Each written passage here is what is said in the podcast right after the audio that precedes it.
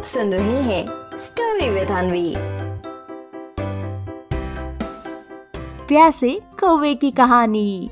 एक बार की बात है, ढोलकपुर जंगल में रुस्तम शेर ने ब्लैकी कौवे को अपने पास बुलाया और उसे एक बड़ा सा पैकेट भी दिया। फिर रुस्तम शेर उससे बोला, अरे भैया ब्लैकी, ये लो भैया, ये पैकेट लो और इसे जरा तुम हमारे बगल वाले जंगल, गुल्लकपुर के राजा चेन्नई शेर को दे आओ। अरे भैया, वो क्या है ना कि इसमें कुछ खास है, इसलिए भैया इसे तुम्हें अभी लेकर जाना होगा और फिर वापस आओ, तब तुम्हें हम देते हैं भैया। इनाम शिनाम। काहे की जो करेगा सेवा, वही ना पाएगा मेवा। अच्छा अच्छा भैया ब्लैकी, एक बात और ध्यान रखना भैया, कि इसे तुम्हें बहुत जल्दी पहुंचाना है। जल्दी मतलब बहुत जल्दी। और भैया याद रखना, जो करेगा सेवा, उसे ही मिलेगा मेवा। अब रुस्तम शेर की बात सुनकर ब्लैकी कौवा भी पूरे अलर्ट मोड में आ जाता है। इसके बाद जल्दी से वो उससे पैकेट लेता है और गुल्लकपुर जंगल के लिए निकलता है।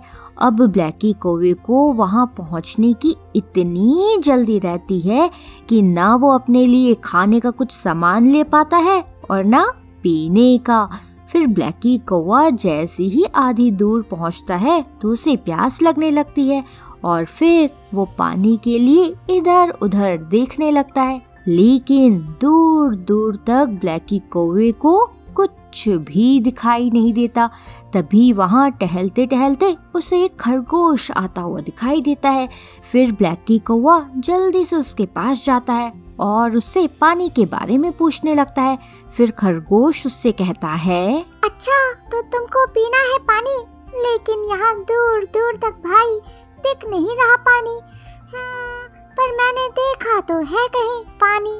हाँ हाँ हाँ हाँ याद आया। वो देख रहे हो पेड़? बस उसी के पीछे है मटका जिसमें मिलेगा बस तुम्हें थोड़ा पानी। अब ये होगा तुम्हारे ऊपर कि तुम उसे कैसे पीते हो। अरे अरे मुझे याद आया कि एक बार ऐसा ही कुछ तो तुम्हारे परदादा के साथ भी हुआ था। तब उन्होंने एक एक कंकड़ डालकर पानी को ऊपर तक लाया था। आज भी उनके किस्से किए जाते हैं, याद। जाओ, अब तुम भी दोहरा दो उसे आज। और फिर ऐसा बोल कर वो खरगोश वहाँ से चला जाता है। इधर ब्लैकी कौवा उसी पेड़ के पास पानी का मटका ढूँढने जाता है, जिसके बारे में खरगोश ने उसे बताया था। अब ब्लैकी कौवा जैसे ही उस पेड़ के पास पहुँचता है तो उसे सच में एक मटका दिखाई देता है। फिर वो जल्दी जल्दी उस मटके के अंदर देखता है। पानी सच में बहुत कम होता है।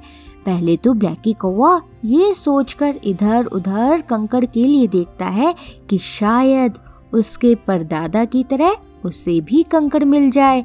और ब्लैकी कौवे को कंकड़ मिल भी जाते हैं, लेकिन वो कंकड़ होते हैं बहुत दूर। तभी दूर दूर पड़े उन कंकड़ों को देखकर ब्लैकी कौवा अपने मन में कहता है, मैं हूँ ब्लैकी, करता हूँ क्या अरे भैया, करूँ अब क्या?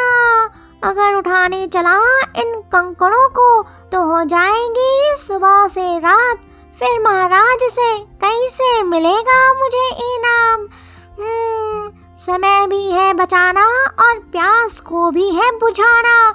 तो करता हूँ कुछ ऐसा स्मार्ट वर्क जिससे मेरा काम हो जाए फटाफट। अरे भैया कितना अच्छा बोलता हूँ। ताली नहीं बजाओगे? और फिर इस तरह से बोलते हुए ब्लैकी कोवे को एक आइडिया आता है। सबसे पहले रुस्तम शेर ने जो पैकेट दिया था, उससे कागज़ का एक पतला सा पार्ट निकालता है और उसे रोल रोल करके उसकी एक लंबी सी स्ट्रॉ बनाता है। फिर वो स्ट्रॉ को घड़े के अंदर डालता है और उससे बहुत प्यार से पानी पीकर गुल्लकपुर जंगल की तरफ़ उड़ जाता है।